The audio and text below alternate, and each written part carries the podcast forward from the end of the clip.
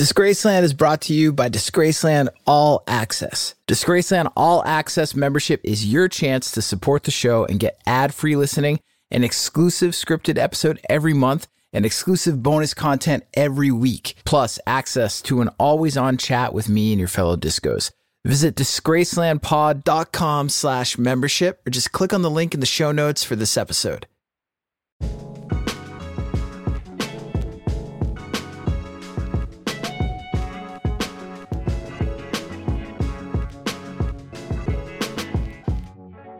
Good morning and happy Monday, Discos. Welcome to our new weekly advance mini episode, the first communique of the week between you and yours truly. The place for us to set the table for everything we're going to be discussing and listening to this week, specifically this week's full episode of Disgraceland on Aerosmith coming tomorrow, as always, on Tuesday, as well as any and all music news relevant to Disgraceland and its many subjects. And of course, this is where we start the conversation that we continue over voicemail, text, social media, and in our Thursday bonus after party episodes.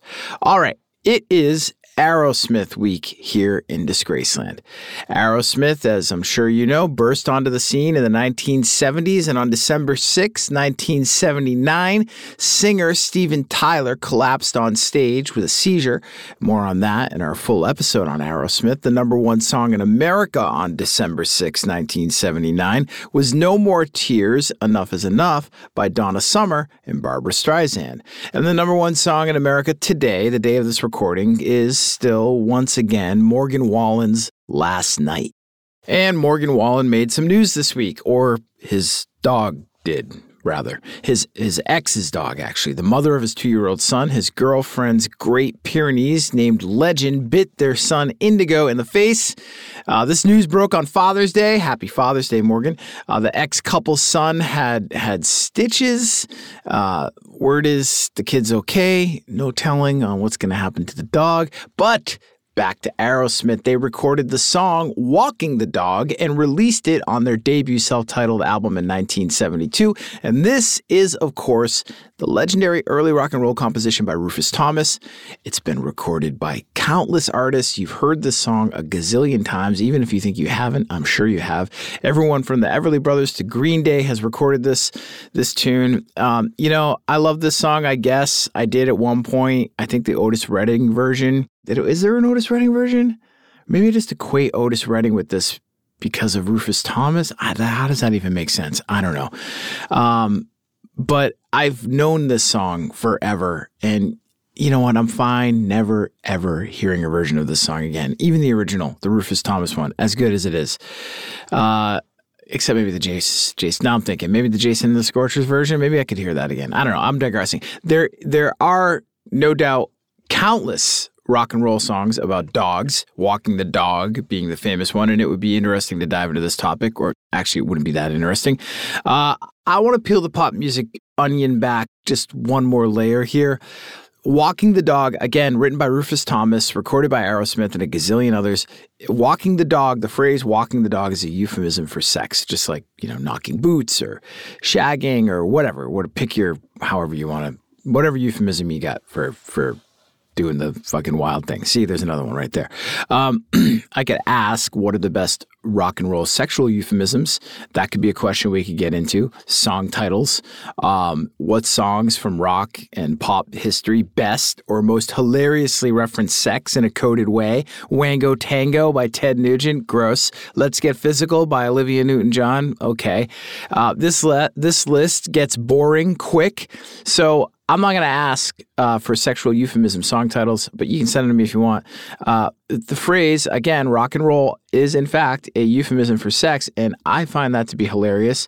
Um, and as far back as I can tell, rock and roll, the phrase rock and roll was a rather raunchy way of describing sex. So the question this week is by way of Morgan Wallen's ex dog, what is the raunchiest, most hilarious sex song on your playlist. 617 906 6638. There's two ways to go here. You can go all penthouse letters, Marvin Gaye, sexual healing if you want. And hey, that's cool, no judgment. Uh, the wife and I were just watching the I Want to Get Freaky with You video last night. Came on. Uh, Excite 90s, that channel I watch. song's actually called Freak Me. It's by Silk.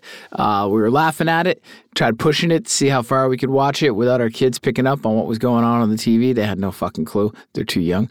Um, uh, anyways, uh, Freak Me by Silk that there's a perfect example, right? That video is ridiculous. The song is ridiculous. So you can go that way too. You can go the way of levity, is what I'm saying. Uh, one of the most hilarious songs about sex 617 906 38. It's summertime, people, officially. Paul McCartney asked the question, why don't we do it in the road? And I'm asking, what are your favorite songs about sex because of something Morgan Wallen's ex dog did? And man, oh man, we really need a number one artist for the sake of these episodes. 617 906 6638. Voicemail and text me with your answers. Wrong answers are, of course, encouraged on this one. And uh, the answers, as always, will be in this week's After Party episode. Okay. Elsewhere, in the world of music from the perspective of Disgraceland. Very little this week from the world of Disgraceland artists in the news. Uh, Glenn Danzig from the Misfits, who we covered a while back, he's got a birthday uh, a couple days ago. No word on how Glenn spent it. How do we think Danzig celebrates his birthdays? Does he uh, does he hit up the local Chuck E. Cheese, have a party for himself? Maybe he heads over to the local Hooters. Maybe so. Maybe Danzig is a Hooters guy. Um, I don't know. I doubt it, but I like imagining that Danzig just fucking rolling into Hooters, sitting down, ordering a hot dog and a beer. Uh, is that what you order at Hooters? I don't know. I haven't been at Hooters in like decades, and I've only been once, and. Uh, it was a scene, man. Uh, anyways, uh, maybe though for Danzig, maybe it's a quiet night at home with a with a black cake and black candles. Does Elvira come over to Danzig's house? You know, maybe she sings to him in a sultry Marilyn Monroe voice. Uh, I have so many questions about how Danzig celebrates his birthday. If you have any, if you have any idea of how this happens, uh, what the Dark One does, uh, let me know. 617 906 6638. I'm going to ponder all this while I take a quick break, and I will be back in a flash.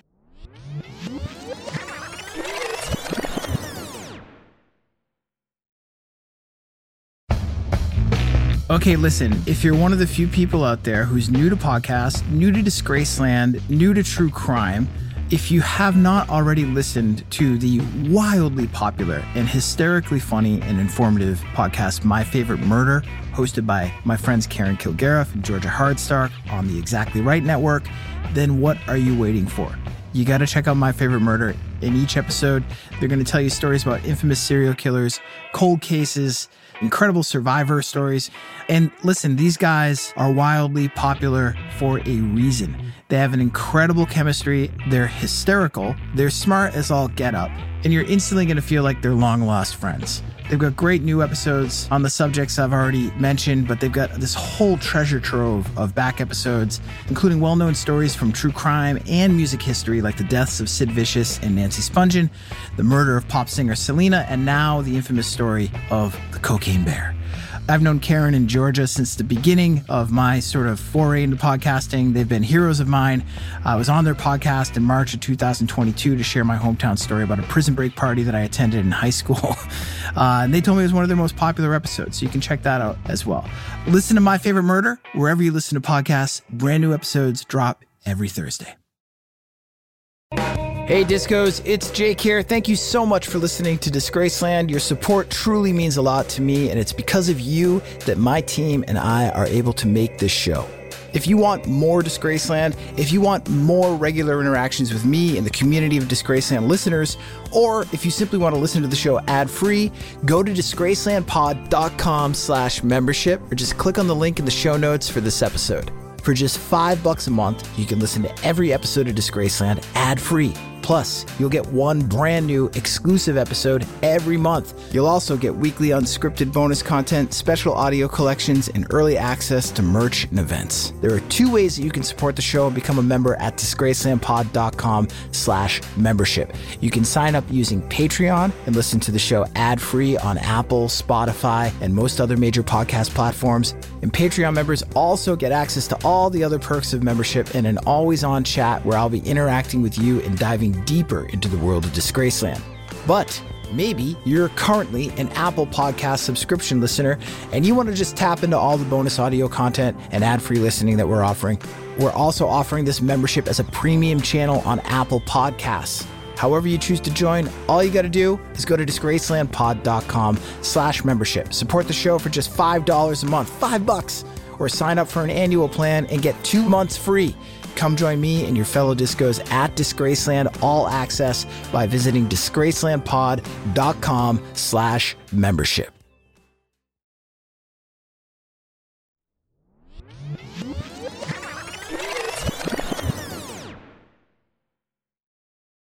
Okay, we're back, and this week in Disgraceland subject history on June 27th, way back, way back in 1965, nearly 60 years ago, Johnny Cash got wasted and accidentally burned down 500 acres of national forest in Northern California, killing nearly 50 condors. That's a bird, it's a type of bird that at the time was on the endangered species list.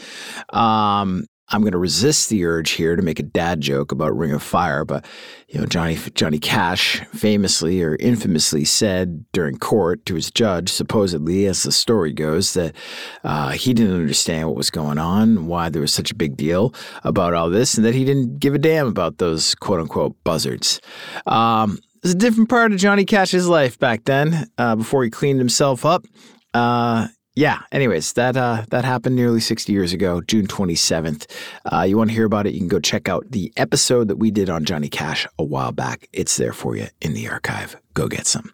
Uh, from the world of music and true crime right now, rock singer Michael Travis Leake of the band Catch the Night. Uh, you probably haven't heard of this guy. Maybe you recognize him from an episode of Anthony Bourdain's uh, Parts Unknown on the CNN channel uh, from some years ago. This dude, U.S. citizen in a Russian band, and by all accounts is fucked for selling drugs, uh, a drug that I've never heard of before called mephedrone, uh, over in Russia, arrested with the intent to distribute. Uh, he faces 20 years. He's uh, locked up in the gulag or whatever the hell they call it over there. And uh, yeah, it's not looking good for Michael Travis Leake. Uh, I don't know what I think about this, and I'm going to reserve judgment until I hear more about it. But I have a feeling this story is going to get uh, crazy and or sad really quick. Sucks. Uh, all right. Okay, he's not a musician, but his parents were. Ike Turner Jr., the 64 year old son of Ike and Tina Turner, was recently arrested on cocaine charges, crack cocaine. Damn, man, 64 years old and crack. I feel for this guy. His mom just died, and he's obviously an addict. I'm, I'm not obviously. I'm guessing he's an addict, and uh, yeah, we got an Ike Turner in the news again, getting arrested. Ike Turner Jr. Hope he gets some help. 48 uh, year old Seth Brooks Binzer, aka Shifty Shellshock, otherwise known as the singer of Crazy Town. Come, my lady, come, come, my lady, be my butterfly sugar baby. That dude was arrested for DUI. And that's not really the news here. The news is have you seen this fucking guy lately? Seen how hard he looks? Face tattoos, bald, still got that labret, but it looks totally different now. Uh, yeah. Anyways, uh, DUI for Mister uh, Shifty Shell Shock. Give that give that guy a Google image search. Uh, check out that mugshot. All right. And other non-crime related music news. Last week we talked about the 50th anniversary of hip hop, and uh, Billboard magazine is releasing a list of the top 50 quote unquote hip hop rap groups of all time. Uh, not rap artists. Okay, they've released so far uh, uh, from from 50 all the way down to 10. They're pre- presumably revealing the top 10 hip hop artists. Uh, the top 10 rap groups shortly. I'm not going to read you the whole list, but I do want to discuss 10 through 20 because the list is eyebrow raising. Now, keep in mind, this is rap groups, like I said, and not hip hop artists. And this is all done because we've got the 50th anniversary of hip hop that's coming up shortly. You're going to see a lot of hip hop content, and that's awesome. It's good for all of us who love hip hop. Um, but here we go. Uh, so, notably, Sugar Hill Gang, Two Live Crew, Geto Boys, BDP, The Pharcyde, None of those groups cracked the top 20. Okay. Uh, I know they're they're not in this list of 19 to 11, and I know they're not in the list of 10 down to the greatest number one rap group of all time because uh, they're already on the list and they're above 20, which is kind of fucked up. Um, I mean, just I get why the Pharcyde's not not a huge band. I think they're great, huge group, I should say. Uh, but Sugar Hill Gang feels like feels like they should be higher than uh, whatever 27 or whatever they were. But anyways, let's do the list here from uh, 19 to 11, uh, from 20 to 11, excuse me. Number 20, UGK. Number 19, G Unit. Number 18, 36 Mafia. Number 17, Cypress Hill. 16, Beastie Boys. 15, Naughty by Nature. 14, Fugees. 13, Mobb Deep. 12, Grandmaster Flash and the Furious Five. And 11, Migos. Migos! Migos over Grandmaster Flash and the Furious Five and the Beastie Boys and Fugees.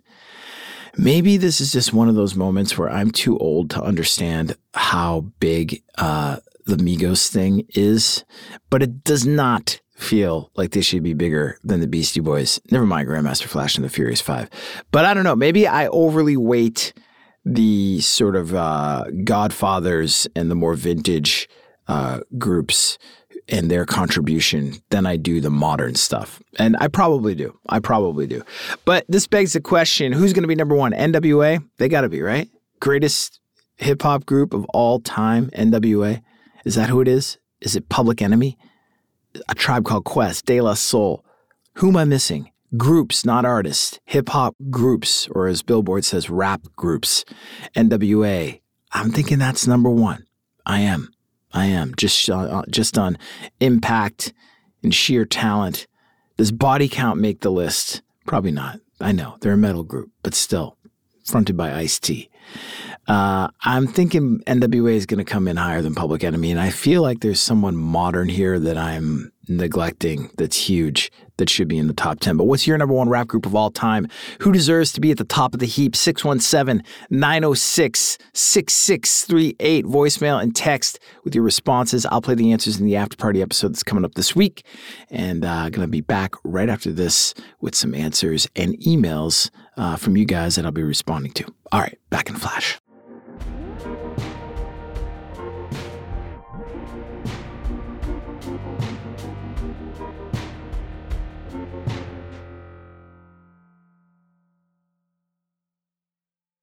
All right, we're back. Let's do some emails. Okay, this one from Jay Fillin. Message says Elliott Smith murder or suicide episode suggestion. And that's all the that's all the message is. And I got to say this story, this subject, Elliott Smith and his death and everything connected to it, I've long wanted to get into this, but it's just one of those things it's so fucking sketchy and I don't know how to do it without um without upsetting a lot of people. So I encourage all of you out there who are interested in this story to do a little digging yourself and see what you come up with. And that will perhaps um, indicate to you why I am uh, sus, as the kids say, as my kids say anyway, suspect about doing this Elliott Smith subject as an episode of Disgraceland. All right, this email from Bill McGlashan. It says Disgraceland slash Badlands mashup. Hi, Jake. Thanks for replying to my email. I haven't replied yet. I guess I'm replying right now. Uh, says, uh, I'm a dentist. The Hearts of Darkness documentary was awesome. Thank you for the recommendation. For those of you who don't know, that's a uh, that's the Apocalypse Now documentary. Uh, let's see here. Bill goes on to say, I had a friend who was in both Apocalypse Now and the documentary. Wow. Uh, he's gone on to do many major roles since then, including roles with another friend of mine who writes screenplays and directs. The first movie he directed was A Knight's Tale. Check out his body of work. It's impressive. It's interested here. It's interesting here, Bill. You don't mention your friend's name. Um, both of these friends, Bill goes on to say, were involved in Mystic River. Great movie.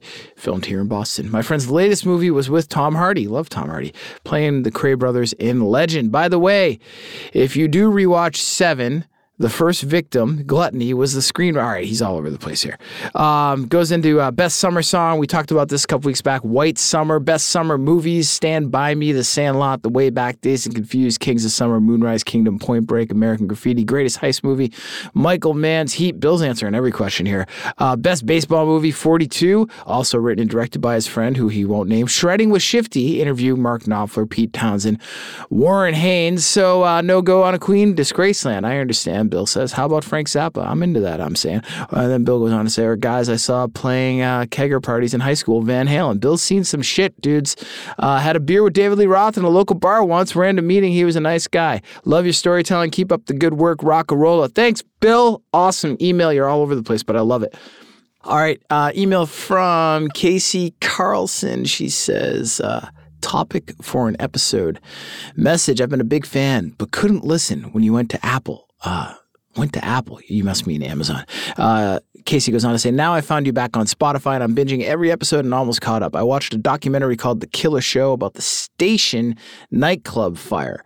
I remember it happening and being in the news, but never knew how, how but never knew how horrific it was and how no one was ever really held accountable, even though the fire marshal overlooked a lot. If you get a chance to check out the documentary on Tubi, I think it'd make an awesome show. It may need to be a two-parter. Yes, Casey, uh, this is something that uh, this is something that I want to get into. I've always wanted to get into it, and it's on the list. It's been on the list from the beginning. For those of you who don't know, she's talking about the station nightclub fire that happened in, I believe, it was in Rhode Island or yes, not Massachusetts, Rhode Island. And it happened, I remember when this happened probably 20, 25 years ago.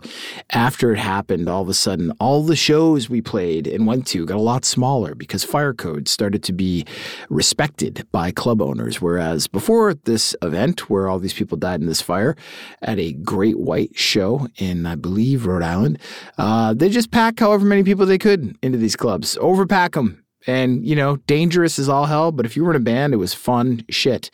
You were playing, it was packed, it was sweaty. And then all of a sudden, everyone had room to stretch out.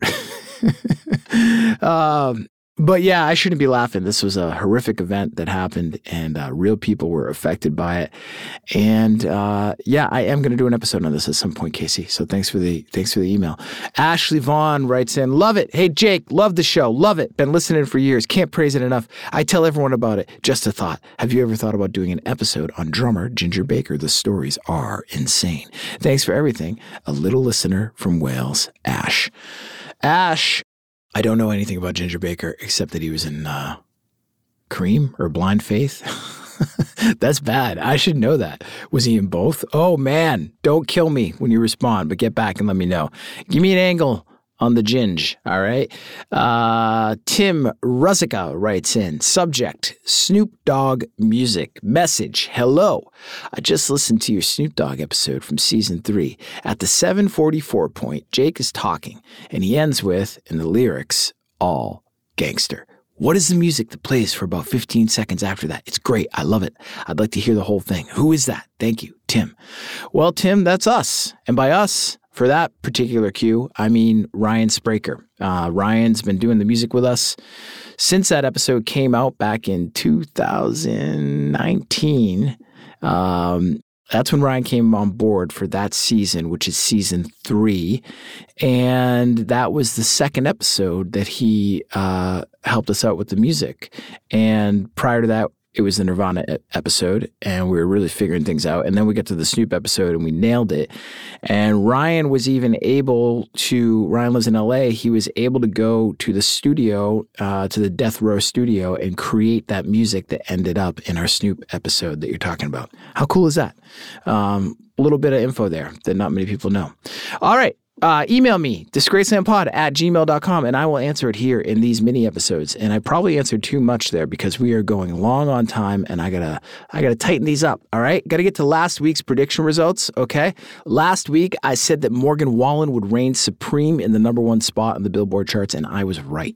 Okay. I also said that Miley Cyrus would fall out of the number two spot, and I was wrong. She's hanging tough. Will she over will Miley overtake Morgan next week? You know what? I have no fucking idea. Do I really care? I I don't, but I do. I like the charts. I like I like watching who's up and who's down. I don't know why. It's uh it's like I don't play fantasy baseball. Maybe this is this is how I'm filling the void. I like the competition, I guess. I don't really know why.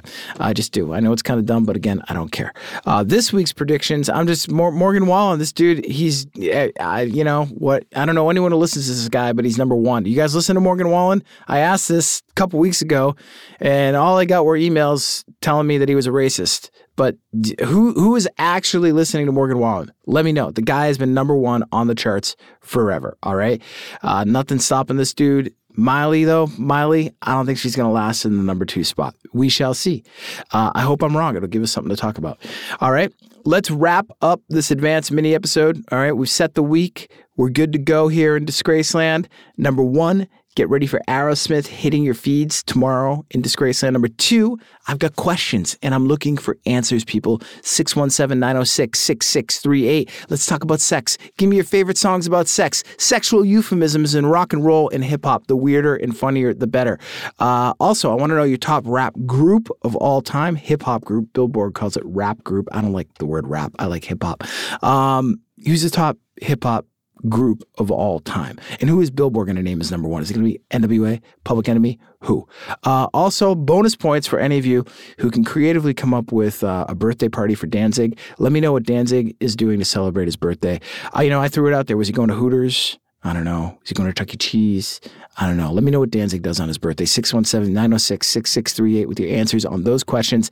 And let me know your thoughts on the Aerosmith episode and or anything relative to Disgraceland at Disgraceland Pod on the socials and disgracelandpod at gmail.com. Email me. Hit me hard, discos. All right.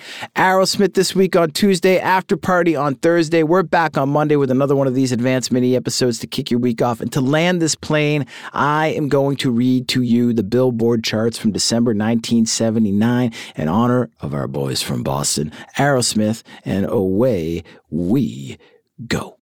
Number one, Babe, Styx. Last week, one. Peak position, one. Weeks on chart, 11. Number two, Still, Commodores. Last week, three. Peak position, one. Weeks on chart, 12. Three. Please don't go. KC and the Sunshine Band. Last week, 4. Peak position, 3. Weeks on chart, 17. Number 4. Escape, the Pina Colada song. Rupert Holmes. Last week, 5. Peak position, 4. Weeks on chart, 9. Number 5. Send One Your Love. Last week, 6. Peak position, 5. Weeks on chart, 7. Number 6. No More Tears, Enough is Enough. Last week, 2. Peak position, 1. Weeks on chart, 9. Number 7, You're Only Lonely, J.D. Souther. Last week, 8. Peak position, 7. Weeks on chart, 15. Number 8, Do That To Me One More Time. Last week. Quit talking and start mixing. Cut it!